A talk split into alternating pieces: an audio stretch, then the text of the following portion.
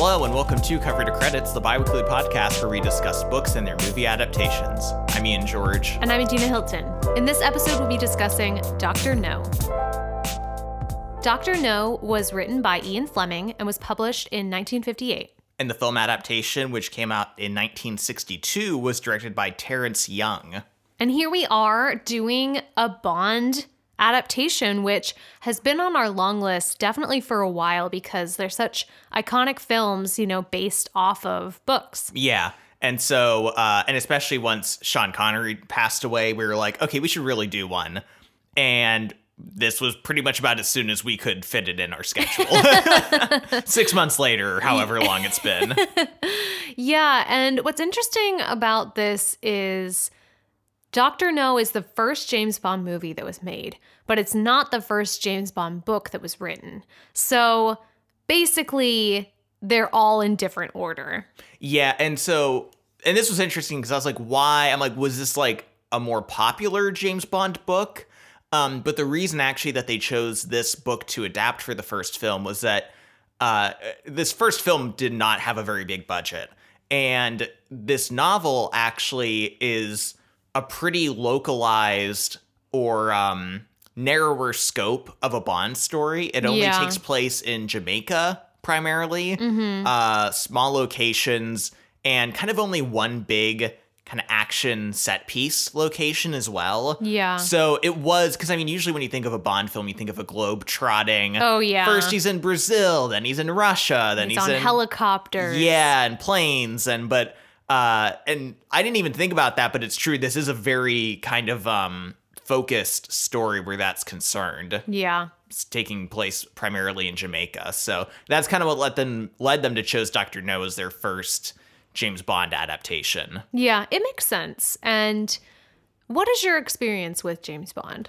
So I only really started watching any James Bond films when Daniel Craig took over. Really? Which was, I mean, what, 2007? Yeah. I would have been 14. Mm-hmm. And my dad never watched those movies when I was growing up or anything like that. And Yeah.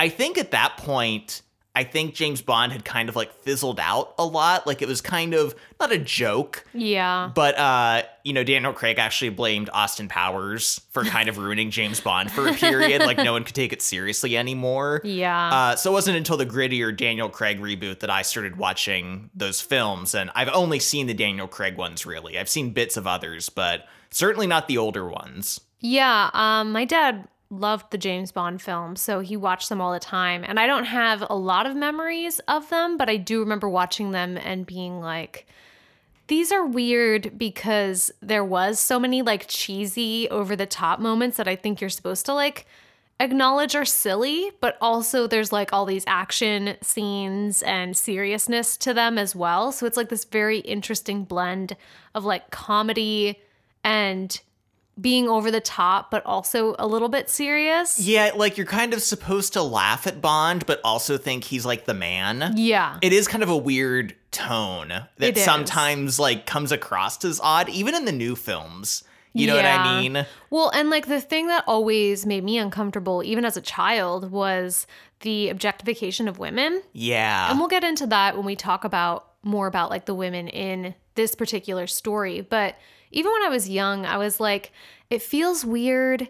Like, and now I think as an adult, I can see that it was like, oh, it's like over the top. It's kind of funny how like sexualized they are. Like we're we're in on the joke, which you know doesn't mean that it's still not sexist and terrible. You Yeah. know, to say that you're like making a joke doesn't make it okay.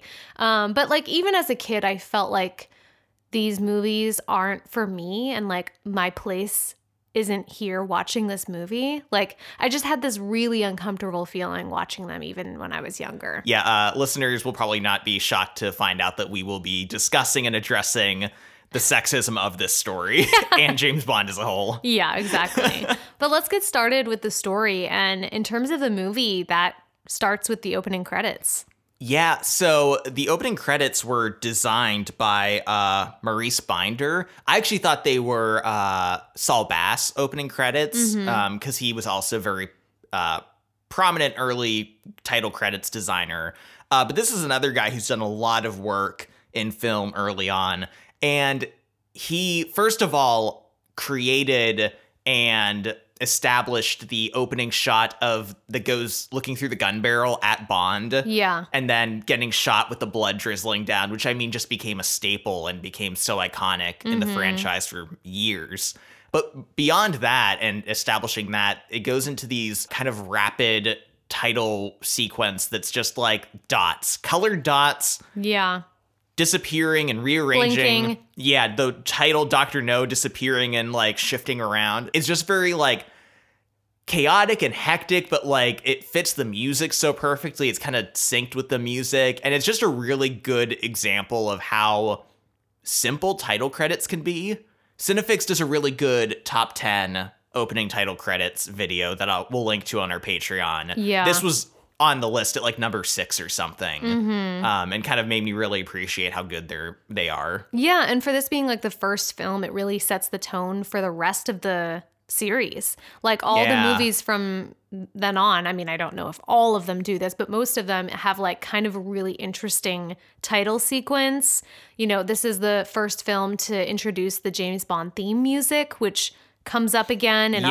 other movies as well. So this movie really did do a lot. And Maurice Binder, as far as I know, did like a lot of the early Bond title sequences. Oh, cool. And he kind of like went on to do a bunch of different kind of inventive and creative things with the opening titles, which once again just became a staple of this franchise for years. Yeah. We pick up in the story with someone, a new uh, random character, Strangways, who is a Secret Service operative, and he gets killed. So Yep. That's the, fun. The story begins with a good old fashioned murder. Yeah. He's stationed in Jamaica and gets killed by three men who are posing as uh, blind beggars. Mm-hmm. And then his station is kind of ransacked. And in the book, it's actually burned to the ground. yeah, and his secretary or liaison, um, Mary, is also killed as well. Yeah, Mary Trueblood. Yeah. Strangways and Trueblood. Very interesting names. I- Ian Fleming has so many odd. I mean, even the title Doctor No. I know. You know what I mean? He does do a good job with coming up with. I mean, sometimes they're like way too much. Yeah. Especially like the Bond girls sometimes have names that are so absurd. Yeah. Uh, but this one does have some memorable ones.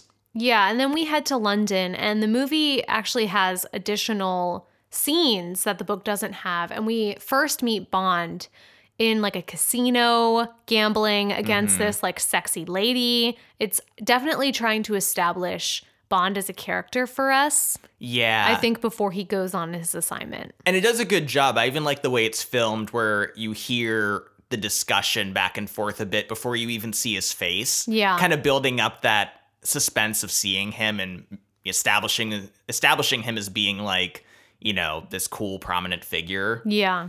Uh something interesting about this James Bond movie and early James Bond movies as a whole is the dubbing that goes on in these films Yeah. which is where lines are re-recorded the audio of them are re-recorded and then they're put kind of over top of the original footage sometimes it's noticeable i think especially nowadays when it's done and not done well you can Yeah. Yeah. uh, but back then they went dub crazy Oh my God. because a lot of characters a lot of women specifically in this bond movie were dubbed Yeah. So the main um, Bond girl, uh, Honey, in this movie, all her lines are dubbed. yeah Um, and she was a Swiss actress and model. So, like, I guess her accent was a little bit too strong for what they wanted. So, they got someone else to do her voice. The woman that Bond plays against at the casino Mrs. is dubbed. miss trench Yeah, is dubbed. Um, one of the other women is dubbed as well. I forget who.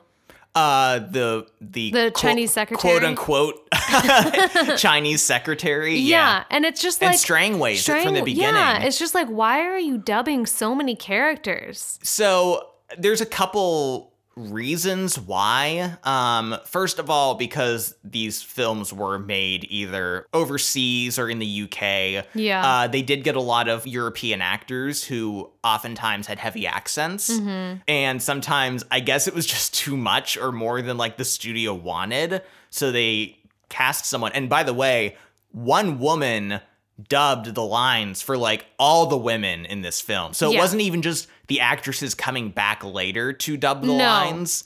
It was a totally new person. And she's doing everybody's voice. And this woman, and I forgot to write down her name, she actually came out with a book called um For Your Ears Only. 'Cause she That's did, good. I like 'cause She did dubbing throughout so many Bond movies. She was like their go-to Yeah. for women. well, and I heard even Bond was dubbed a lot in On Her Majesty's Secret Service. Really? Uh, I don't know how true that is, but that was maybe kind of the last one before they kind of pulled back. And I also heard that aside from the accents, that uh, the recording equipment at the time also wasn't that great. So recording on location, because I mean, you know, in a lot of scenes they're like on the beach, Yeah. which you get a lot of sound from the the tide and the waves, or uh, you know, out in the jungle, or even just like out anywhere. Uh, I heard like the the recording equipment wasn't great, and you want it to all kind of sound relatively even and the same and clear. Yeah. So between that and the accents, it led them to just redubbing a lot of the dialogue. And like it's funny because like it almost makes sense in a way in, in a Hollywood way where it's like, hey, let's get this gorgeous woman to just visually be this character. Yeah. And then let's hire another woman whose whole job is voice acting, who will give her like a clear and like distinct and sexy voice. Oh my And we'll just mash these women together into a Frankenstein Idealized version. Exactly. Yeah, exactly. um, but this was kind of what led to a lot of dubbing in like specifically these early films. Yeah, so fascinating and so weird. And I was so shocked when I read about that. I was looking at the Wikipedia entry and I was like, oh my God. I had to use the bathroom in the middle of this movie, and when I came back, Adina had like was six Wikipedia pages in, like unraveling this conspiracy theory. She's like, "You're gonna want to read this." Yeah. uh, Bond is interrupted with his casino gambling to report to his job, I guess. And he meets with M, who is a figure we'll, we'll see in future Bond books and Bond movies as well, and gives him this assignment in Jamaica. You know, someone in their organization disappeared. They don't know what happened to him. They did, there wasn't a body, so uh, James Bond is there to investigate. Yeah, and we actually find out in the book, in the previous book, uh, Bond had been poisoned Yeah, and was like seriously injured and had to like recover for quite a while, like in a hospital, and then like physically recover to like his you know physical condition he needs to work. yeah, So he went through like a pretty big ordeal, and when he's given this assignment, M is kind of very dismissive of it. yeah, He thinks that Strangways and Trueblood were like in love and just ran away together, Mm-hmm. which is weird because like the building was burned down. yeah. Why would they burn down their And, house? and like, I'm sorry, M, but like, as the head of like, the British intelligence. yeah, your first thought shouldn't have been like, ah, they probably just ran away together. I'm like, what? You're, you're supposed to be suspicious of everything, I especially know. when it involves one of your officers. And do you really think that one of your trusted officers would just be like, "All right, peace out," like you know, yeah, I'm just gonna, I'm gonna dip with my lady. like he might not get his pension. I don't know, like it was just very weird in the book to read that. it was. And M was kind of a dick, like the Yeah. whole time. Like he was kind of like, "Oh, Bond, why don't you go uh, to Jamaica to have like some fun in the sun, my friend?"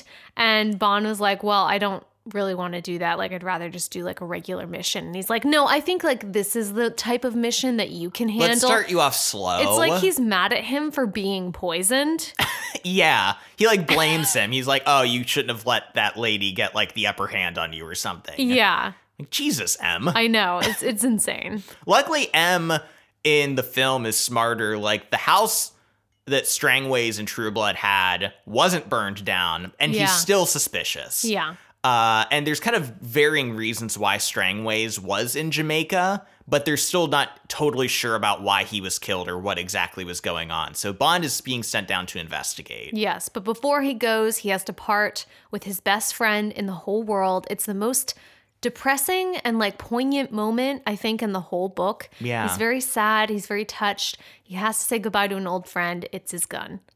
it's his gun. Definitely not uh, symbolic of his penis or anything. It's just a gun. Don't No. look into it too much. Yeah, yeah. He's he he has this uh Beretta gun that he was attached to, and like the what do they call him? The uh Oh, the quartermaster. the quartermaster kind of like shit talks the gun and is like, oh, this is like a lady's gun. yeah. I'm like, okay. And like insists uh Bond changes to a different gun, a Walther PPK. Yeah. Again with the the guns and their first names. Like They're Christian names. yeah, but it's like this whole thing. And like, I don't know. I, I'm guessing in the book that this is kind of like Bond feels like he's being shunned by M and kind of being like whatever. But I'm like, why was this scene in the film? I don't know. It kind of really doesn't like Maybe just to be like, look at my guns. I guess. It like I guess it establishes that he's had previous missions and like they allude to the other gun jamming and that kind of thing. So I guess it kind of like fills in a bit of backstory and mystery to Bond, but like ultimately it's like feels a little odd. It does. Yeah, cuz like this is the first movie. yeah, and he's like, "You're done using that gun, Bond," and it's like, "What do you mean? We haven't seen. He's never used it. We've never seen this man." Exactly.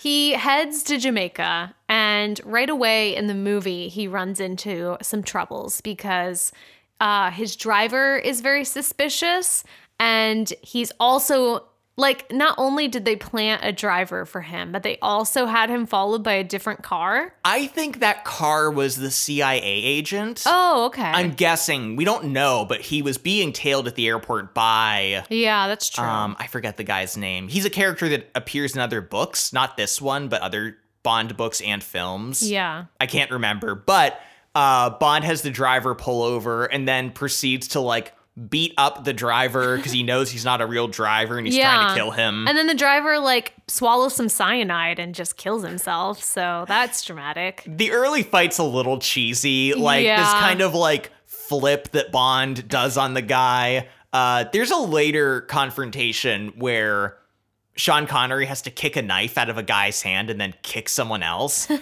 that was pretty quick. Like he was pretty quick on his feet for that one. Yeah. The early one's a little I A don't little know. silly. Yeah, it made me think of like a Buffy the Vampire Slayer stunt kind of, Mm-hmm. but like not even as good. Yeah, very staged. Yeah. Yeah. And then he ends up meeting up with Quarrel, who um, is someone that he already knows in the book. So, again, this is like, I forget, like the fourth book maybe in the series, something like that. And there's actually a book, I think it's Live and Let Die, um, where he teams up with Quarrel and the CIA agent Okay. and they're in Jamaica for something. It's only part of the story. Like they're in Jamaica for a while and then they're somewhere else. okay. So he knows Quarrel. He's like, hey, buddy, like I have some other stuff, like a new case, like, you know, I'm gonna need your help and everything. So they're pretty like thick from the start, you know, they're already friends. But in the movie, we're introduced to him. Yeah, uh, in the film, he had been helping Strangways with whatever his mission had been on Jamaica, and that's how Bond kind of like tracks him down and meets him. Mm-hmm. How did you feel reading this book? It having it alluding to previous books because we've we've run into this a couple times. Yeah. Uh, the Snowman was a mystery Mm-hmm. novel that was like I don't know, like number seven in a series. yeah. Uh, also, the Die Hard book that we had read was actually a sequel. Yeah. That one we made fun of a lot because its allusions to previous books were absurd. Yeah. But what did you think? I actually thought this one handled it pretty well. Yeah, I mean, I think it's a pretty standard action slash mystery novel, and there's quite a few of them. Like you take the James Patterson books, you take like the Tom Clancy, um, Yeah. like any of the Lee Child books now, like there is an order to them, but you can read them out of order. So Yeah. they they give you the information you need um in every book. So Yeah. th- I think the the writers assume that you might just be picking one up. Maybe it's the fact that, like, if you're aware that it's part of a series, Yeah. it's more because, like, when we read the Die Hard book, we didn't know, I think, at first it was a sequel. No. So we're just like, what the fuck is he talking about with all this, like, backstory for This like This is an elaborate backstory. but I guess just with a James Bond book, you're like, yeah, he's an agent, he's had other missions, and we're just kind of in the middle of one. yeah. So maybe that's a big part of it, but it didn't bother me too much. It was actually things were glossed over or wrapped up pretty quickly. Yeah, I think it handled it well. Now, Adina, we knew going into a James Bond story there was going to be sexism aplenty. Oh, blatantly. Yes. Yeah. Uh, no doubt we were going to run into like some some things worth talking about where that's concerned. Uh, but I think the amount of racism that we encountered in this story, while not totally shocking, still managed to be quite shocking in parts. Yeah, it was just like really depressing, honestly. Um as someone who has to read this stuff for work. I mean, it's not work, but like it's basically our job, you know? Yeah. And I'm like I got to read through this book like we're going to do an episode on it, but I was so bogged down especially in like the first half. Like it was so strong. It kind of like is mostly racist the first half and then mostly sexist in the second half. And mm. like it does like interchange. Like you get some racism in the second half, Yeah. you get some sexism in the first half, but that's mostly the traje- trajectory of this novel. And it made me want to like do some research definitely because this story takes place in Jamaica. And at the time that Ian Fleming wrote it, Jamaica was still under British control. Mm-hmm. So was like a colony. And in the 60s, it actually gained its own independence and became its own like country, kind of like Canada, where it's like loosely affiliated with England still, Yeah. but it has its own like government and everything. And here's the thing the book is just incredibly racist, not only towards people who of African American or black descent, but like people who are Chinese, people of mixed race ancestry. Like it's just so blatantly upsetting. Yeah, it actually it was kind of cool in that like it caused Adina and I to look into a bit of Jamaica's history because we were just like curious about it and we didn't know a lot about it. And it was enlightening to find out, you know, that the indigenous people who, you know, first lived on Jamaica were mostly wiped out Yeah. by the settlers and then a lot of slaves were brought in. hmm Um, and then so like the Jamaican people are, you know, their ancestry is like heavily from slaves that were brought to that land. Yeah, and it's something that like you know, growing up in the US, we don't always get like a super thorough history of like the world other than like just the US. And even though Jamaica is very close to the US, it's still like I don't know, we're not like taught the implications of slavery really and like what that means for like countries and for our own country and for like other places in the world. But when you think about it, like, you know, Jamaica was populated by indigenous tribes Yeah. and they were basically all murdered. Um, and then, yes, some of them did survive and ended up intermarrying with the colonizers and with also the slaves that were brought over. But like to have the volume of slaves that were brought over to Jamaica, which was just astounding to think about. Because sugar was such a Oh, yeah. that was their main export from Jamaica. yeah, Jamaica. the cane. And so they had all these plantations, so they needed all this slave labor. Jamaica now is like 97% like African descent. Like Yeah. everybody there is basically black. And a lot of people are mixed, you know, a lot of people have um a few different um you know, racial or like ethnicities in their heritage. But like to just have that volume of slaves and have it just completely be like that culture and like you totally destroyed the native population. Yeah. It's just so fascinating. And like I was reading about how a lot of the slaves like escaped and like lived in kind of the Jamaican interior and actually formed their own like independent societies. And they were actually like making war on the British and like trying to free other slaves. Like it's really cool. I was like wow I really would love to read more about Yeah. Jamaica's history because it's fascinating. Well, and once uh, slavery ended, in order to continue the um, plantations and everything they had going on, they brought indentured servitude, mainly from China. yeah and uh, India and India. And so Jamaica still has a lot of Chinese or people from Chinese uh, descent or background, which kind of all plays into this story, which is interesting. All the villains, I, I shouldn't say it's interesting. The way the story depicts it is awful. Terrible. Because all the bad guys are black or Chinese or black and Chinese mixed. Yeah. And it's just from the very beginning, like page two, it is already like setting up how racist everything is. Like just from the way it describes African American characters. I, I say African American as if we're in the US. yeah. Black characters, Chinese characters, anybody, you know, with that isn't white is just described in such negative ways. And I just want to read a portion from the book, and it's a character describing like kind of the ethnicities of Jamaica. And I'm sorry, I'm going to say like some like kind of offensive things, but it's in the book. Yeah. Yeah. Uh, so, all right, this is a, a character, Pleydell Smith, talking. And he said, It's like this. The Jamaican is a kindly, lazy man with the virtues and vices of a child. He lives on a very rich island, but he doesn't get rich from it. He doesn't know how to, and he's too lazy.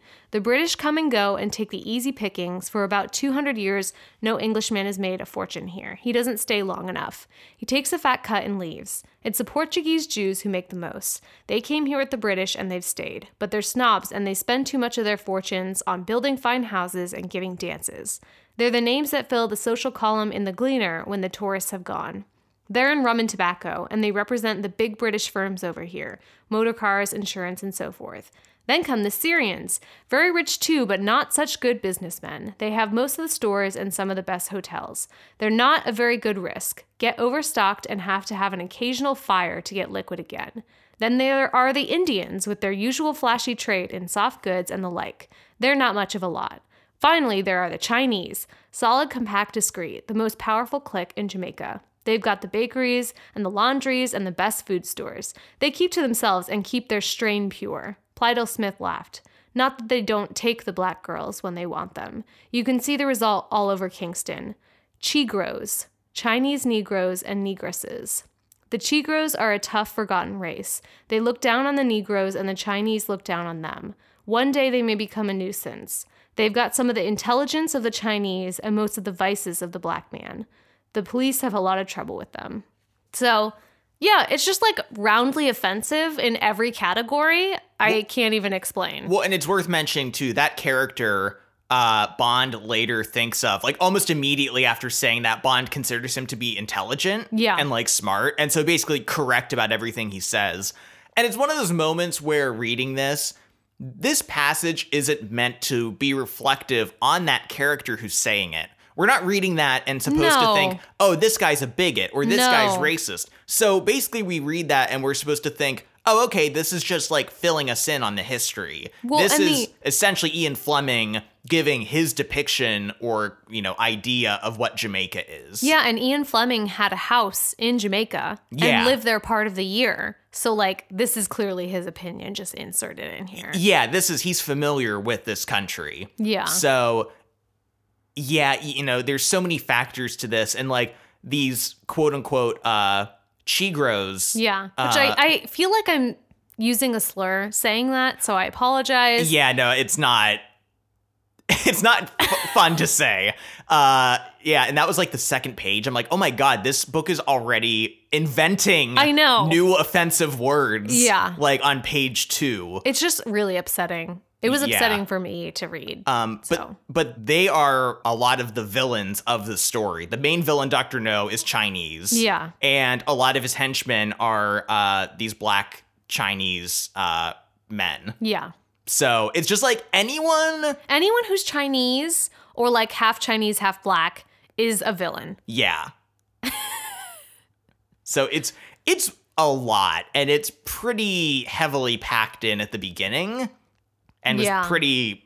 It was a lot to read. It was. Yeah. The only- lot. the only kind of good character and by good i mean like not a villain is quarrel Yeah. who's black Mm-hmm. um but he's also not like great he's neutral Yeah. Yeah. in the film he's actually kind of depicted as being a drunk yeah. like he's just kind of drinking he's just like smashing on some rum Mm-hmm. throughout part of the story which i'm like all right i guess Yeah. I, I agree with your like neutral take on Quarrel. yeah he's just fine he also assaults a lady Yeah. but like bond asks him to. So there, it's equal accountability there. Whatever. Bond finds um, some evidence that Strangways was looking at rocks from Crab Key in the movie. Yeah. And so he kind of follows up on that and discovers that Professor Dent, who was one of the men who used to be like kind of friendly with Strangways, seems to be very suspicious. Yeah, just like bad vibes in general, kind of like one of those shifty, sweaty guys who, you know, you just don't have good good good feeling on. And Bond quickly discovers that these rock samples were radioactive. Yeah. And this professor never said that, so Bond knows there's something shifty about him. And there's something going on with this island where these samples came from. Yeah. And then we see in the movie uh, Professor Dent get on a boat and go to this place. And he goes into this like mysterious room. There's just like a voice speaking to him we don't see. It's like almost coming in through like an intercom. Yeah. And this is our first kind of like hint of Dr. No. Mm-hmm. and the professor is ordered to kill Bond, and he's given a spider to do the job. Yeah. He's like, listen, these guns, too complicated. they they go wrong. This is my best man here. Yeah. He'll he'll do the job. His name is Harry. You get it? Tarantula Harry. All right. He's never failed me. Uh, but so we get a scene in both the uh, book and the film where Bond is asleep in his room and discovers he has a bedmate. In the book, it is a big, gross centipede. Ugh. And in the film, it's Harry, the tarantula. the tarantula. Yeah, you know what? It's hard to explain like which is more horrifying because like a gross hairy spider crawling on you, but then when you think about like a giant poisonous centipede, it is almost worse. the centipede's worse. Yeah. I'll go out and say the centipede is way, like, given the size that it's de- described at as being like, yeah. what, like six inches, nine inches long. Oh my god. The cent- it, it's the leg factor. It's just the number of legs. Ugh. is and how and creepy it can, They can move so fast. Yeah. I don't like that. I don't like centipedes. No, but it's this really tense scene, and I think it plays pretty well in both film Yeah. and book. I called it though in the film. Yeah, There's a couple shots where you see the tarantula on Sean Connery? Sean Connery. I, I got the first name right. I just blanked on the last. what would you do without me? I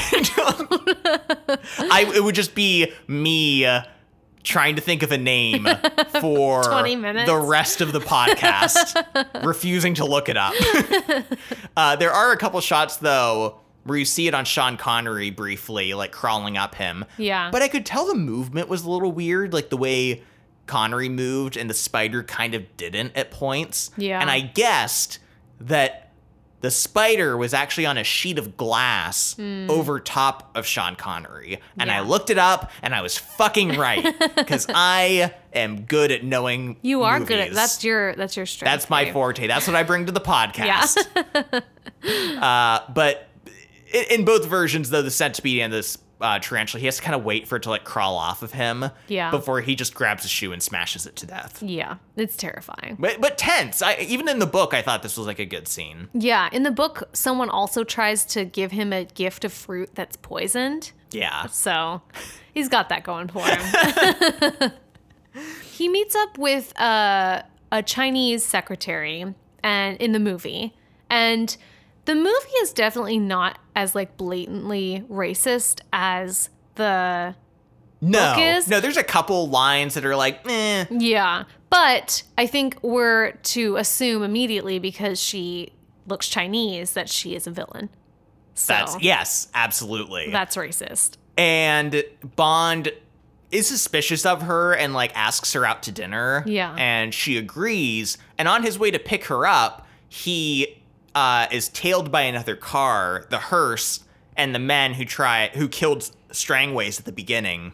Chase Bond on this kind of mountainside road, and we get one of these like really classic, cheesy rear projection car chases Yeah.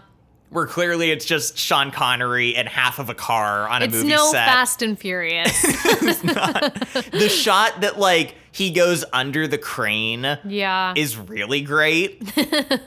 but uh, yeah, he ends up losing them. The guys in the hearse are killed. And Bond arrives at the woman's house and she's like shocked to see him. She thought he'd be dead. Yeah. And he, so he knows. He knows at this point, she set me up. She's a villain. yeah. And she's like, oh my God, I have to like do something. Well, she has like a phone call, and she's like, I have to take this phone call, and she's like, Yes, he's here.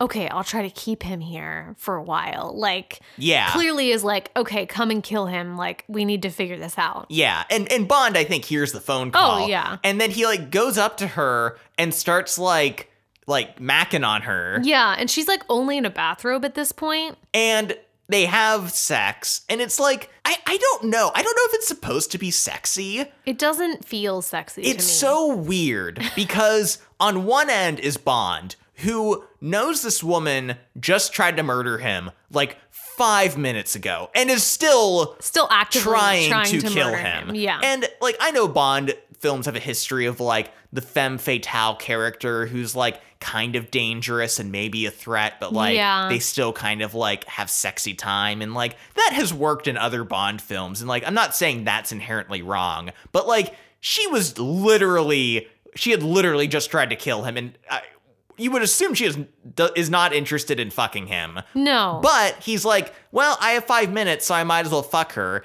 And she doesn't seem to want to. She seems to be. No, she's Like- like, not that interested.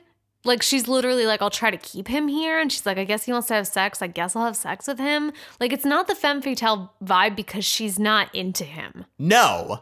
Like she's not giving off like sexy I'm into you vibes eh, or I might kill you vibes. You No. know, it's like not that at all. It's kind of like, well, I wanted to kill you and I guess if we have to wait until you can be dead, I'll have sex with you. It just feels like Bond knows the situation of like, oh, she has to keep me occupied. Yeah. Because she's trying to kill me. He's just taking advantage. yeah, and it just feels weird. He he he fucks her twice. I know. Like He's like, I have time. He's Yeah, looking at his like- watch. Like, he's like, wow, that first time did not take as long as I thought. Like we still have time for there another. are like so many examples in this movie, starting with the first scene where he has sex with um, Sylvia Trench. yeah. where he's like looking at his watch, like, do I have time?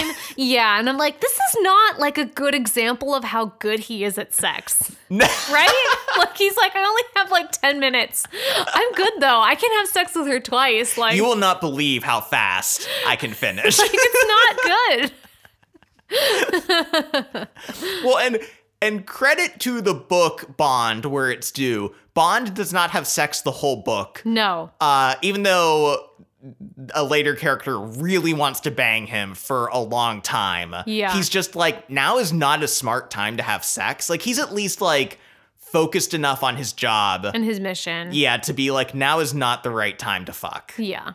Uh, so at least give that small nugget of That tiny victory to the book. to the book. but yeah, this whole secretary sex scene is just very weird. It was not it was not sexy in any way. no. And then he like puts her in a cab. But I was so confused by this. he hands her off, I think, to like the police, the Okay. authorities. Okay. Like I don't know how much they knew. Yeah. Not clear. No. And th- none of this is in the book, this secretary, like, Yeah, this is all fucking thing. additional. Yeah. And then he waits out and like his plan isn't bad because now that she's gone, he kind of like makes up the house to look like they had just been in it. He like makes the bed look like someone's in it. Yeah. And he waits in this dark uh bedroom for whoever's going to show up and kill him. And he has to play solitaire because this is before smartphones. yeah. He's like, what am I gonna do while I wait? I have a deck of cards. And who shows up but the professor? And he gets the upper hand on him. And, and then he just shoots him, yeah, which is kind of like unexpected. it is. Yeah, I kind of didn't. I, I only liked it because the professor had used up all his ammo shooting the bed Yeah. and didn't realize he didn't have bullets left, but Bond knew because he counted. Yeah. It makes me, there's a recurring joke on the show Archer Yeah. where Archer's the only one who ever counts like the number of shots, and he's always like, "What? Like, am I the only one who can count?" it made me think of that, which is maybe why the only reason I liked it. Yeah. So after that whole episode. after whatever that was. whatever that was. Um, Bond kind of solidifies his plans how to proceed with his mission. And at this point in both the book and the movie, he's realized that this whole operation has been happening from this island off of Jamaica called Crab Key, who which is owned by Dr. No. Yeah. And in the book, we the background we've been given so far on Crab Key is it's owned by Dr. No, and it's actually the an island that uh, is basically a bird porta potty. uh, birds just land and shit on it and Yep. move on, and so it's become this hub of guano uh, export. mm-hmm. Which is the bird shit that's used as like fertilizer, and I think there are other uses for it as well. I actually never knew. I knew what guano was. I just didn't know what it was used for. Uh, but yeah, and so uh, it was kind of a little interesting reading that background, like in the book. Just a little bit, a Yeah. little interesting. Like it just felt like Bird like shit, you know. birds. Yeah, it, it just felt like Ian Fleming had actually done like research on this topic and like the birds and the history and like yeah. All, all that stuff. And it was like very different than what I was expecting from a Bond book. Because in the film, uh, we know that these rockets being launched from Cape Canaveral are going off course. Yeah. And it has something to do with like radio frequencies they think they think are coming from Crab Key or the Jamaica region. Yeah. Uh, which is much more Bond sounding, like what we're used to. Yeah, That's like the Cold War esque. Yeah. yeah, but that's why I liked the guano thing. Was I'm like, this is so weird from what I was expecting, but I kind of liked it. There's the side plot too in the book with these um roseate spoonbills, which are like these endangered birds, and like Yeah. they live on the island. And like the Audubon Society um is like trying to create like a sanctuary for them, and so they're like upset about stuff, and it's just like very yeah very in depth about like the birds and this operation and everything. Yeah, and and the missile thing does come into play in the book, just like later. We don't know about that at first. We just know it as uh, the bird shitting island. but the locals, including Quarrel, are like, people don't really come in and out of there. And the man who owns it kind of has like an armed guard. And the people that have gone there have like not come back. yeah, so there's kind of this air of mystery surrounding it. Also, maybe there's a dragon on it. Possibly, we don't know. I was shocked that the film kept the dragon part. I know. I really thought that was going to be excluded. Yeah. It just felt so ridiculous. I know. So Bond and Quarrel uh, load up a canoe and kind of do this like stealth mission, sailing into the coast of this island. Uh, quick side note: Bond's outfit in the film is so funny. He's like, "We're gonna go on this like stealth operation mission." So I was thinking like a baby blue pant polo combo, you know, like something really light and attention grabbing in like the jungle environment. It's just such like an odd choice. I never thought of that, but you're so right. Well, the thing that made me think of it so much was when he sees Honey in the next scene and he starts singing and she says, Who's there? And they show the tree line. He's so visible in that outfit that I'm like, Well, you know, that makes me think of when they're all hiding in the water. Like Yeah. with the bamboo. And Quarrel's wearing like a bright red shirt. and Bond's in this baby blue getup. yeah, it's not great. I'm like, you did not really dress well for this stealth operation. Yeah. And here we are introduced to Honey. The sexism part of the book kicks in at this point. It is just, especially in the book, especially in the book, Oh my God. so fetishy. It's so weird. Because when he finds her, she is completely naked on the beach collecting shells with nothing but a leather belt With a knife. with a knife on it. Yeah. And I'm like, this is some fucking like It has to be some kind of like kink, right? I- it sh- it sure does feel that way, doesn't it? Like it just feels so um I don't know, giving the reader exactly like what they want kind of thing. Yeah. It's such like a blatant blatant fantasy. Like she's completely naked, she's in the water. I mean, the allusion to like the birth of Venus is like so hit you over the head with it. Like they mention it several times. I mean, the chapter title is what called like the, Venus. the beautiful Venus or yeah, something. Yeah. Uh, it- yeah, it describes like her entire body, including her butt cheeks, which Bond weirdly describes like round like a young boy's. like Not not great. whoa. what a weird, uncomfortable direction to take that. Yeah, and let's just talk about Honey in detail here because we find out just like over the next bit of time, like kind of her backstory and what she's all about. And depending on the version, it's slightly different, but basically, she's an orphan. And in the book, she was kind of orphaned at a young age and raised by her black nanny. And in the movie, her father ended up being killed probably by Dr. No. So now she's alone. Which is so weird because why is she on that island? Yeah, I know. If, If- her father died here. Yeah, if her dad died and Dr. No killed him, why is she going back to this island to collect shells? Like, what a weird Yeah. change to add to this movie that, like, makes it. Also, I didn't think about this till later, but Bond knows that radioactive soil samples came back from this island. So why the fuck is he going there? Yeah, I know. It's radioactive. the island is radioactive. yeah, that's true. why is he there? Like Yeah. this is one of those things where like sometimes in the film adaptation, I think they make little they ch- they make changes to the plot that don't seem that drastic, Yeah. but then other things begin to like become Pile up. weird or questionable like why would they be going to an island they know is radioactive? Why is Honey going to the island when her dad was killed here? And Yeah. I'm not saying like the book was like soundproof in its logic of everything. No. Um, but it becomes a little more apparent in the film when things start getting tweaked like that. yeah. And in the book, too, Honey's nose is broken. And this is because she tells Bond later that she was raped. And uh, the man who raped her ended up like breaking her nose and basically knocking her unconscious before he assaulted her. Um, so, and this is like kind of bandied about and like thrown at us as like a casual detail. And Bond is like, oh, I feel bad for her. But like the implications of what happened to her are not like talked about really at all. No, if anything, it's just all About the nose. all about her nose.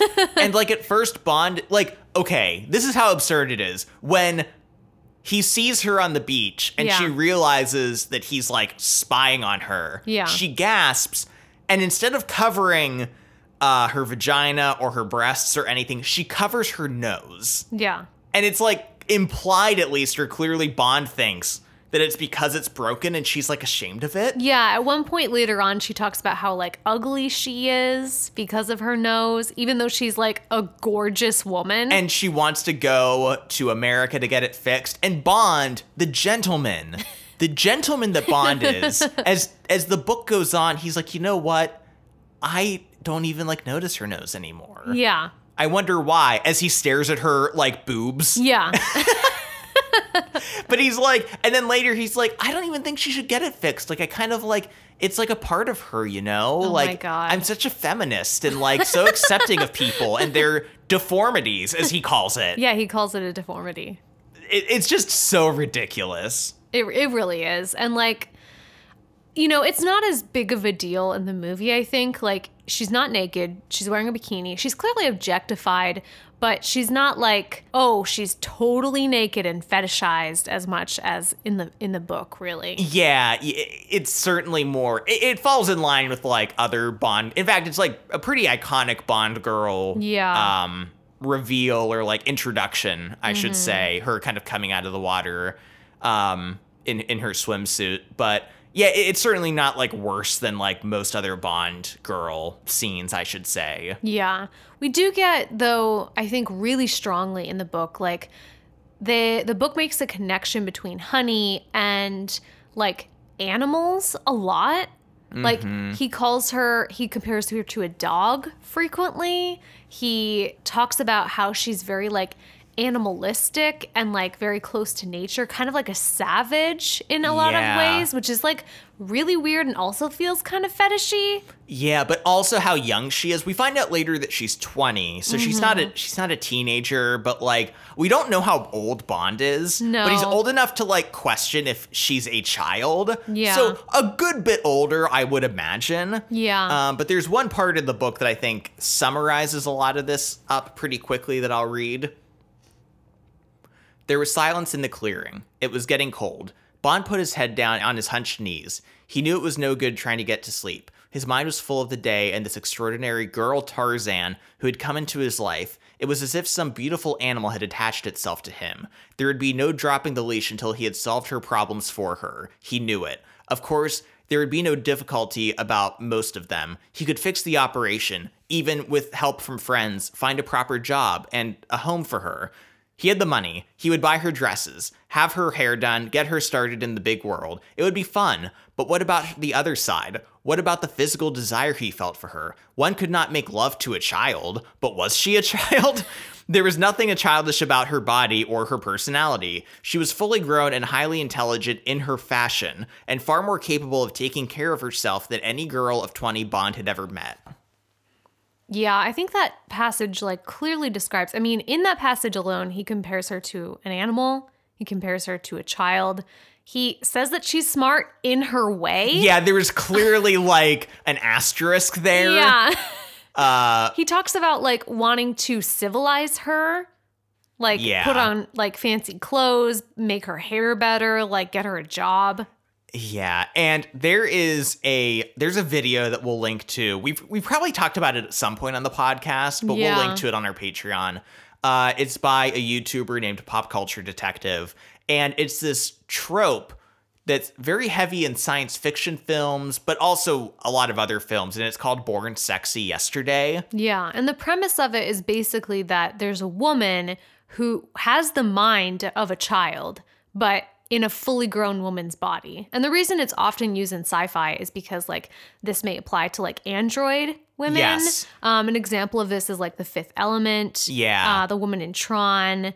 Um, Ex Machina to an extent, Machina. even though it plays with that idea. yeah. uh, or like um, aliens, Mm-hmm. or but there's also kind of a subset of this that kind of ties into like indigenous people. yeah. Like think of like uh, Pocahontas. Pocahontas, yeah, where like the the colonizer. the colonizer comes. shows up and he's like, "Let me show you about like the real world," and Yeah, and the reason that this like I mean this trope is just like so rooted in misogyny and also in this like colonization mindset, which is really gross, but it's mostly about how the man is average, but because the girl is like basically stupid, it turns him into like a hero. yeah, he just becomes like great for just being like middle of the road. Like he just got to her first. Yeah. Is usually like the theme of why he's so great. And it's it's very like creepy when you think about it because it is like this mind of a child, like a woman who knows nothing of the world and is innocent,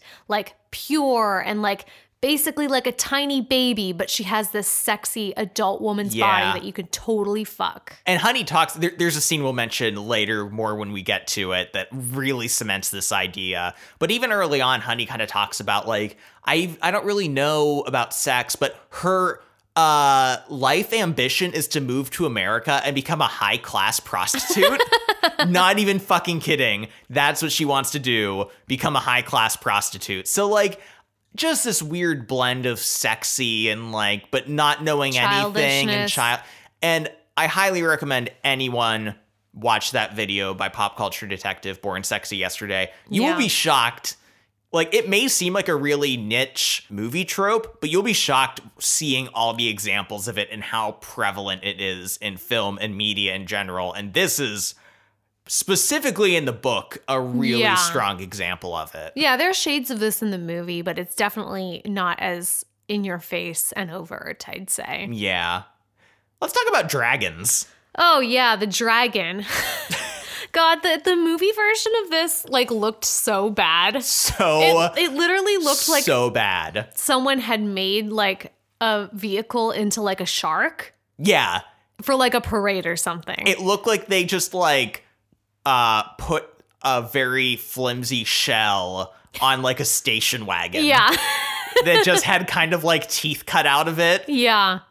and that's about it Yeah. and and once again like playing into both the racism and the sexism is both quarrel and uh honey both believe and have seen in the dragon or Yeah. uh, both believe in the dragon or have seen it and bond is like um listen you idiots." idiots i'll tell like you're just clearly misunderstanding. You don't you didn't actually see a dragon. Yeah, and then Quarrel gets killed by the dragon. Quarrel gets uh, burnt Yeah. to a cinder. Uh, I, again, the the estimation of Quarrel's character is like sinking as like the only kind of like not terrible character of color in this story is just killed.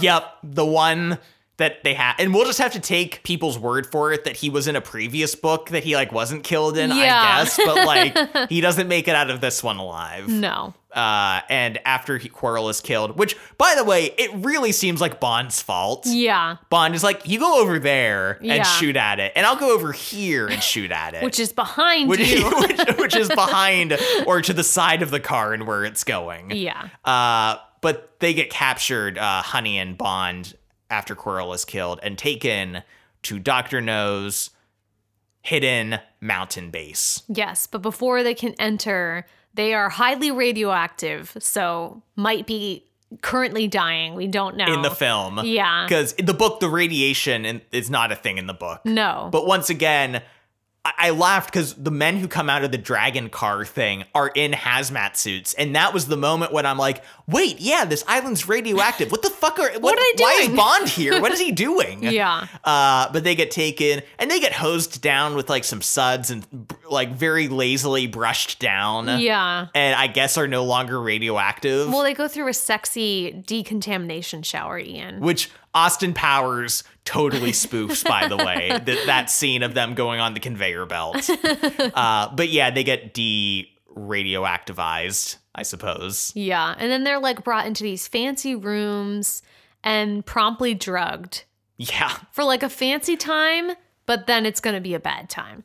but we do get the part in the book though where before they eat Oh, the food yeah. and are drugged, where Honey is like Bond is like, go go take a bath, honey. Yeah. And she's like, how do I use the bathroom? and she's like, how do I make a bath? I And- don't know how to wash myself. And Bond is like, okay, let me run the bath for you. And he like fills up the bath. And then she's like, how do I wash my body? And Bond is like, listen, I can't do this for you. And she's like, take care of me. And like, but like wants to fuck him though. it's so weird. It's so weird. And like, like that was the part where I'm like, wow, this is so born sexy yesterday. Cause up until that point, I was like, okay, she's like kind of capable, like on her own. And like, Yeah. you know, I wouldn't say that she's like dumb, but this scene, she's just like, what soap? Bond and Honey, though, when they wake up, which by the way, when they were knocked out, the only thing that happened was like Dr. No like crept into their room like a creep and just yeah. like looked, at, them. That was it. That was the whole point Yeah. of the drugging.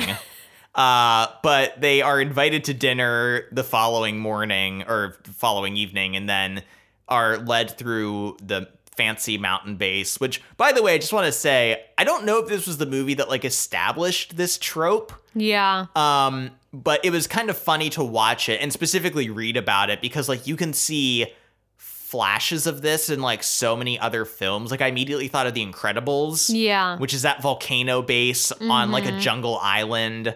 Uh, Austin Powers parodies this with Doctor Evil's base. Um, just that whole idea of like isolated tropical island with like a really nice modern aesthetic base, like in a mountain. Yeah. Um, became such a prominent trope in these kinds of movies in the future. Yeah. And Dr. No has like all the fanciest furniture and the fanciest food. He has this whole like wall that's been like, you know, carved away so he can like see the fish. Um, because it's like right into the ocean. Unfortunately, the movie didn't quite have the budget for this. So instead we just get blown up video of goldfish. Yeah, the story behind that is allegedly that like they didn't get the fish footage until like the day of shooting, and when they projected it, they were like, "Oh, this is like a close up of fish." yeah. So they made some throwaway line where Doctor No's like, "Ah, yes, that's the uh, magnifying effect uh, of the glass on the fish." Um, I actually thought at first that the fish were enormous because of the radiation. and I was like, wait, is that his whole plan? Is to like mutate fish to like sell to like corner the fish market? I would have liked that plan That's a really lot better. funny. I love that. um, but we have to talk about Dr. No in the film, the man who is Chinese but absolutely not Chinese at all. Yeah, I mean, I kind of expected this. It's, you know, the 50s. Yellow facing is something that happened all the time in Yeah. the film industry. And in fact, happened until not that long ago when we talked about Cloud Atlas. Yep, Cloud Atlas did it. So, um, yeah, it's a problem and it's not okay. And so the the actor who plays Dr. No is white. And then the woman who also plays the Chinese secretary is white. yeah. It's like they they put like a Chinese style dress on her. They like really did her like eye makeup and they're like, "All right, we're good." Yeah, the woman was like not as totally noticeable as her not being Asian, probably just like the heavy eye makeup and Oh, stuff. Uh, but as soon as Dr. No walked on scene, I was just like, Yeah, oh he's not god, uh, no. And I want to talk too about the fact that like he has metal hands. And he talks about in his backstory how like his hands were cut off because he had ties to this like Chinese criminal ring um, and like betrayed them, and so they cut off his hands. And this deformity, which we hear a lot about in the book, they talk about him being deformed and like Honey being deformed with her nose being broken, is just like kind of linked to the fact that he's a villain.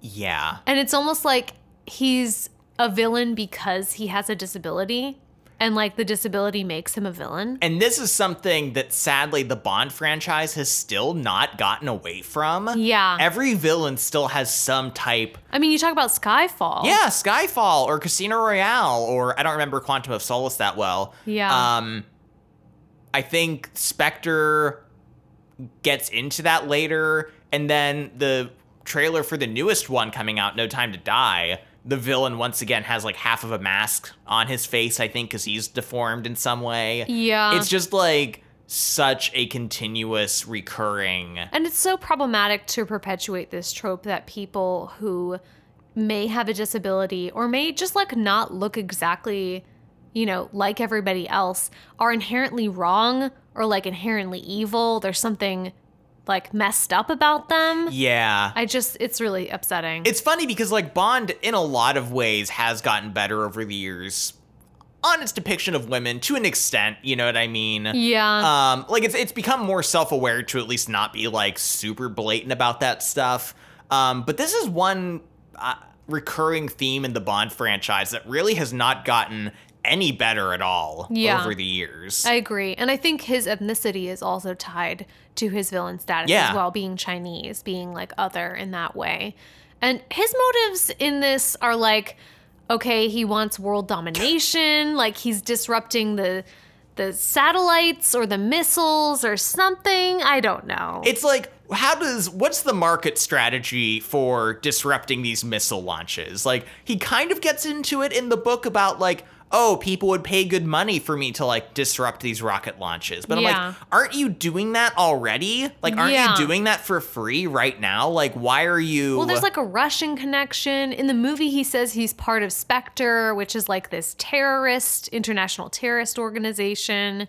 yeah, it's just like Vague villain vague, motives. vague motives that like don't translate into money or anything, or it's like very confusing. He's just evil, Ian. And, and even in the book, he's like, well, maybe one day I'll like take a rocket too. Like maybe it'll like fly over here and like land in the water. And I'm like, what do you, what's your end game here? It doesn't sound like you have a clear strategy for like where this is going. No. It really sounds like you're just kind of like improvising. yeah. And after this traditional scene in these types of movies where the villain reveals his motives, his backstory, and like what's going to happen. oh, yeah. It- it- like- it's like the most of that ever. Oh, yeah. He just tells Bond, like, I'm telling you this because I think you're the only man who would appreciate my genius. I'm like, dude, Yeah. really? All you have to do is kill him. But he won't even do that because he's like, guess what? I have an obstacle course of death that I'm going to send you on in the book. It's funny the the book felt more grounded than the movie Yeah. up until this point. Yeah. Once Dr. No's introduced, he's this super ridiculous villain. Over the top. over the top villain. And then he's like, Bond, I'm going to kill you by putting you through this crazy obstacle course that I just like have lying around. Yeah. And as for the woman, I'm going to tie her down so a migration of crabs will eat her alive. You're like, what? And suddenly you're like, what am I reading? What is happening? Because this was also at the dinner scene is when we're introduced to his like missile motives in the book as well. Yeah, which we had never heard about until this point. No, so now he's like this mad scientist with claws for hands who's like taking over missiles and is going to kill people via crab or murderous obstacle course. Yeah. And you're just like, what the This fuck is a lot. is going on right now? Yeah, and then we have to go with Bond on his journey of pain. Um, and I think this went on for far too long. They could have cut like some of the things from the obstacle course, Oh, maybe, yeah. I or just made it like just made it the thing where he they drop him in the ocean with the squid. Like have that be longer, make that more like Yeah. cinematic or like interesting. They have him like crawling through these pipes and then they, the pipes get hot and then he's getting burned.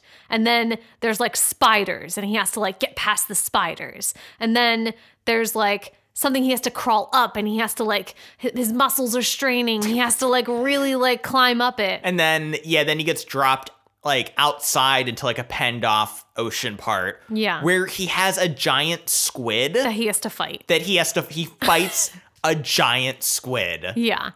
I'm like, why didn't they? They should have devoted more page time to this. This was the more interesting thing. Doc- Dr. No should have started with the giant squid. Yeah. Like he should have started with that and then like let I know he's like trying to test like how soon Bond will die and if he can get through all these obstacles and like the the squid is like the the biggest possible thing. But like I just felt like it would have been a more interesting story if it was just the squid.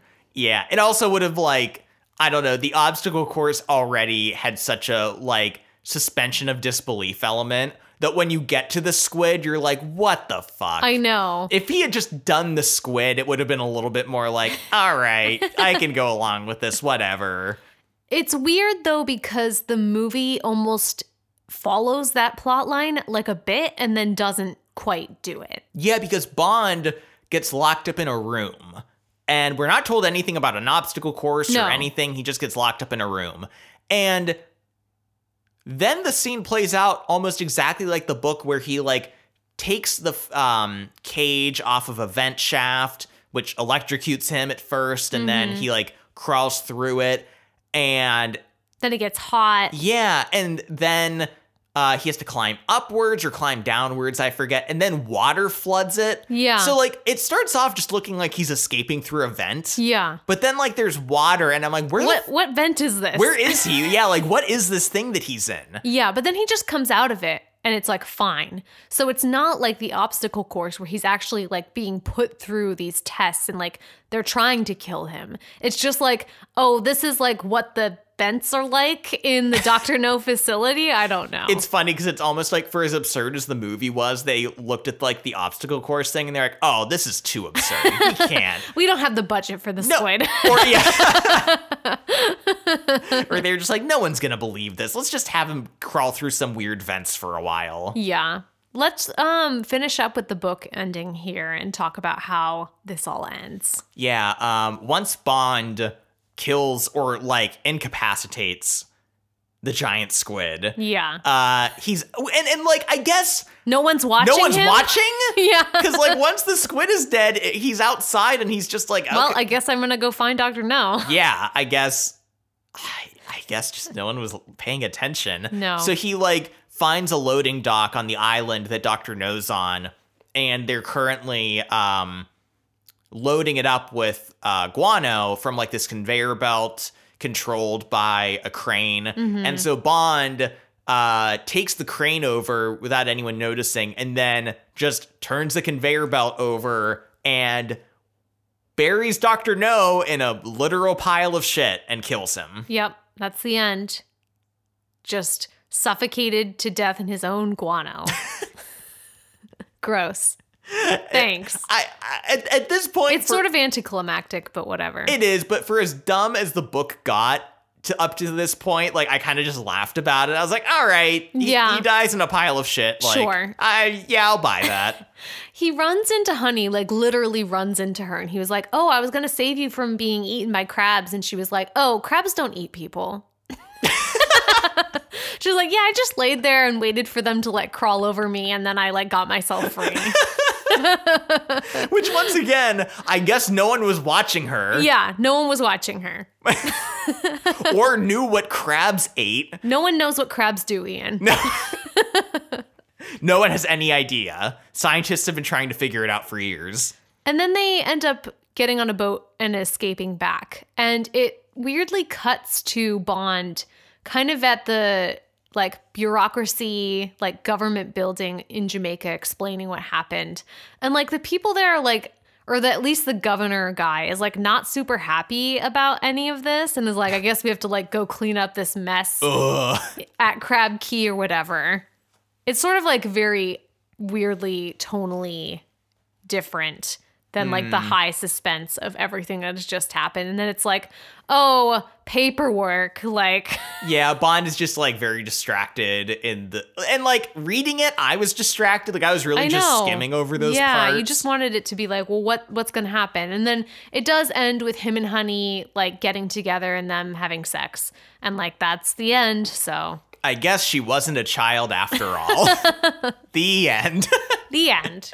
Let's talk about the movie. Let's talk about the movie. Uh, once Bond escapes the not obstacle course ventilation system, uh, there is currently a operation going on to botch a rocket launch. Yeah. Um, At and Cape at Cape Canaveral in the US. yeah, and so Bond pulls a classic kind of Bond-esque move where he like takes out one of the guys in the hazmat suits and puts it on himself and proceeds to go into the room, The control room. the control room where like the radioactive core in the water is and like all the guys at the dials are at. And Bond just like meanders Wanders in. around. He picks up a folder and is like pretending to read it. and like to the point where someone notices him and they're like, Why aren't you at your station? Yeah, what are you doing? And he's like, Oh, yeah. And then like meanders over to the control panel. He's so conspicuous. I'm like, aren't you supposed to be like the greatest spy in the world? and he's just like has no idea what to do. he doesn't know how to blend in. He's just like milling around, doing absolutely nothing. then he heads over to uh, the danger meter. I'm not making that up. It's called the danger meter. And he cranks it up. he cranks up the danger as Bond always should. Um, and things start. I guess that like ruins what was going on. The radio signal that was gonna disrupt the rocket Ian, I can't even tell you how unclear this whole operation is. I have no idea what's going on. The radioactive core in the water is going nuts. yeah. Dr. No realizes what's going on and he goes up to try to give Bond the, the old clamps. Yeah. He's gonna clamp him. Yeah. And they get in a fight where they end up on this like descending elevator thing into the water. Yeah. And ultimately, Dr. No Falls into the water. and can't climb out because His uh, metal hands can't grip. They don't have like the no slip pads attached to the fingers.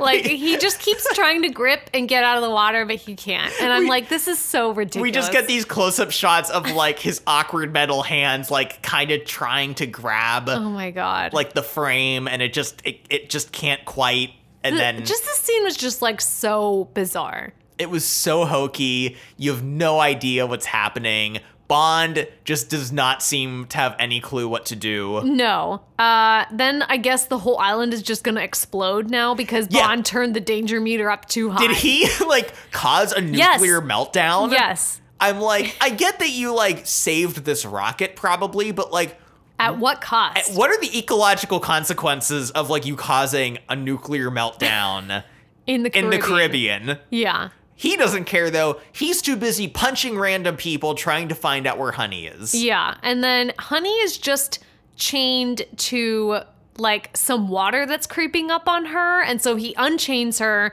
They get on a boat and they head out. And I just have to say, Bond punches so many random people on their escape, and they climb in the boat, right? Yeah. This is a huge boat. Yeah. This boat could hold like 20 people, and there's two guys already in it. Bond punches them and knocks them out of the boat and takes the boat for himself and Honey, leaving these people to die on the island. That's like having a nuclear meltdown. I just was like, Bond, I like I think the mission is over. Like you can save a few people. Like these are just Workers. yeah, these are just workers. Like give them a hand, but nope.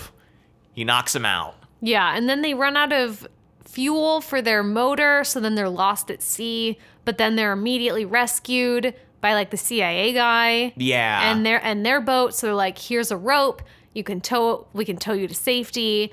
And then Honey is like, Oh, but what if like we start making out instead? What if I just like suck your dick, you know, real quick on the boat? And And Bond's like, okay, that sounds better. and I guess Bond was holding the rope that they were being Towed with? and he just lets it go. And so the other ship keeps going and they they turn around and see them and Yeah. they're like, "Oh, Oh, Bond. those two. Yeah. But I'm like, Are they just gonna leave them there? yeah, are they It's like, look, I get it's supposed to be like campy and kind of fun and dumb, Yeah. but it's so dumb to the point that I'm like, this is absolutely absurd. They need fresh water. Like, yeah, first of all, prioritize you two. Come on. Second of all, do they either A, want to be left by themselves in the middle of the ocean to fuck? Yeah. Or the boat's just gonna have to come back around and get them. They're not gonna give you three minutes bond to get it up and, and get off and, and then tow you back home. I don't know. It was just, I I guess, the appropriate ending for how absurd this movie and this story was as a whole. Yeah, so now we have to decide which one we prefer. Adina, I want to give you the chance to voice your opinion first because I think I know, and I think I know what you're gonna say, but I would rather hear it first. Okay. and- yeah. I think this is actually pretty solid film for me. Yeah. The book is just awful, I gotta say. It is terrible. The racism is just like so over the top that it, it was kind of making me like not want to keep reading it. Like I kept not wanting to pick it back up, even though I knew I knew I had to read it for the podcast. The whole like born sexy yesterday and like the weird fetish fetishizing of like honey was very uncomfortable. The plot really didn't make any sense. And in fact, um, Ian Fleming actually had some criticism from this book. Like this one was m- more criticized than any of his other books, I think. Really? Yeah, and- Over what? Like the Just like people thought that it was kind of silly and like kind of leaning too much into like the sexy thing. I think people thought it was a little like too um scandalous maybe. I see. Like he's kind of ramping everything up a bit too much, maybe. Yeah. So like other people, you know, were kind of feeling that way when this book first came out. And like there are some interesting aspects to the book, I will say, but like it just was an unpleasant experience for me. And the movie is equally batshit in certain places, but then again, like it's much shorter. There's not really as much racism in it, and it's just kind of like a silly romp. Yeah. So I'm like, fine. Yeah, I'm I agree with you. I I have to say the film as well. Like first and foremost, it's just shorter. It's Yes. less of this story uh and it is like overall a little sillier. It's not ne- nearly as overtly racist. Yeah. But it is funny when I was thinking about the two and trying to compare them because, like, where one was better in one way, like, okay, the film wasn't as overtly racist as the book was. Yeah. But there was also yellowface in it. Yeah. So now I'm like weighing the, the which is like maybe less Yeah. bad, like the overt racism of the book or the yellowface of the film. Yeah. And like you know, I did like some elements of the plot of the book better. Like, I, I don't know, the guano thing was like kind of interesting while that was going on. I wish, honestly, that was just like the main Yeah. motive of Doctor No. Yeah. Uh, until Bird shit. Bird shit, yeah. Why not? Yes. um, whereas the film maybe felt like a little sillier the whole way throughout, but then the book ramped it up way at the end. yeah. God, Uh, it was so like weird at the end. I was like, what's happening? the giant squid i know so it was just like it was funny because I was comparing things that were like just vastly different but and hard to compare, but I was like trying to anyway. Yeah. Um ultimately the film is shorter, it's a little campier. Here's what I'll say, definitely. You can watch the movie and be like, parts of that were enjoyable. I would never recommend this book to anyone. That's a really good way to summarize it. Yeah. I I agree. like parts of the movie, yeah, there were parts that were fun or that I liked or whatever. The book, Don't read the book. That's our message to you. yeah. Don't read the book. Let's do lightning round. Let's do lightning. So first up for lightning round, uh Dr. No in the book has like more quirks than just like his metal pinchers for hands. yeah. Um, he's had like a bunch of surgeries and he's kind of like an odd looking man because of them. Uh, but one thing it talks about a lot is he has contact lenses. Yeah. Which must have been like really big for the time. Oh, yeah. or new for the time. But Adina, why would a man with metal pinchers for hands wear contact lenses? How would he get them in? How would he get them in? Or does like an assistant put them in every morning? Like, why would you go through that? That's that's oh my god. I never thought of that. Why does a man with metal pinchers wear contacts? Also, what type of contacts are they? Because it talks about him tapping his eyeball with his pinchers and then like making a, a sound. Maybe they were like actual glass back then? Oh my god, how would you get that in your eye? I have no clue. But just. I forget when I realized that. I'm like, wait a minute.